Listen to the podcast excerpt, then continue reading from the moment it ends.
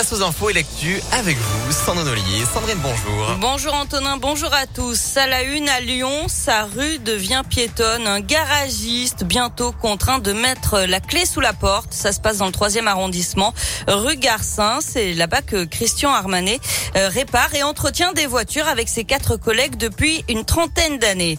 Mais au printemps dernier, mauvaise surprise, le garagiste apprend euh, qu'un projet de piétonisation de la petite impasse est enclenché.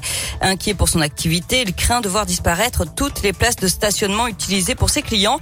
Au départ, la mairie le rassure, les voitures pourront bien continuer d'accéder au garage, mais pour l'heure, sa demande d'avoir des places réservées dans la rue n'a pas été acceptée. Pour Christian Armanet, le compte n'y est pas. On aura l'accès au garage, mais on pourra plus euh, faire patienter le client euh, dehors euh, sur un stationnement. Et bon, bah, c'est l'avantage du centre-ville, c'est que les clients ils posent la voiture le matin et souvent la récupèrent après le boulot. Je prends l'exemple d'une révision. On commande les pièces à l'avance, bien sûr, hein, mais on va garder la voiture la journée. Est-ce qu'il va peut-être y avoir euh, d'autres choses à commander? Donc on peut pas faire ça en une heure et que le client reparte. Si on n'a plus de place pour mettre les voitures des clients, on pourra pas exercer notre activité. Ça c'est sûr, c'est foutu. L'activité sera morte. Sur la concertation, ils m'ont dit de réparer des vélos. Donc euh, c'est pas mal. Ça fait 30 ans, euh, un peu plus que je fais de la mécanique automobile. Maintenant, il faut que je répare des vélos. Les élus du troisième arrondissement s'étaient finalement excusés d'avoir tenu ces propos.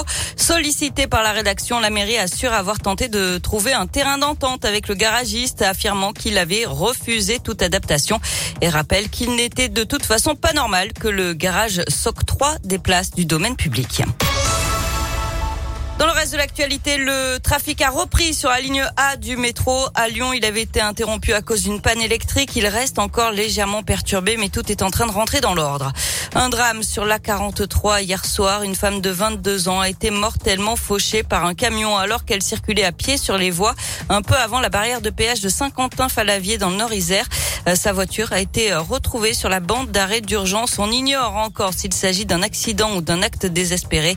Les gendarmes lancent un appel à témoins à tous ceux qui circulaient dans le secteur hier aux alentours de 19h20.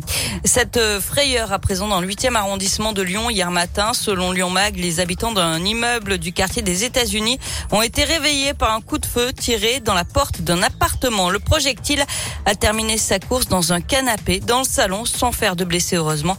Il pourrait s'agir d'un acte d'intimidation visant le fils de la locataire. Une enquête est ouverte. Et puis concernant l'épidémie de Covid, le pire est derrière nous. C'est ce qu'assure Olivier Véran, le ministre de la Santé, était hier soir sur BFM TV. Il juge possible la fin du masque en intérieur au printemps. Et en attendant, il explique qu'avec trois doses de vaccin ou deux doses et une infection, eh bien le passe vaccinal restera valide sans limite. La disparition du pass, elle, pourrait intervenir dans les mois qui viennent, peut-être même avant le mois de juillet. On passe au sport avec le début des Jeux Olympiques d'hiver pour nos Français à Pékin et du ski de boss aujourd'hui avec une première chance de médaille côté tricolore. Perrine Lafont, championne olympique en titre, est attendue sur les pistes. Les qualifications débuteront à 11h ce matin.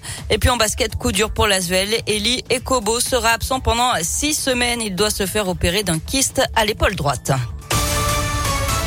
Et je reviens sur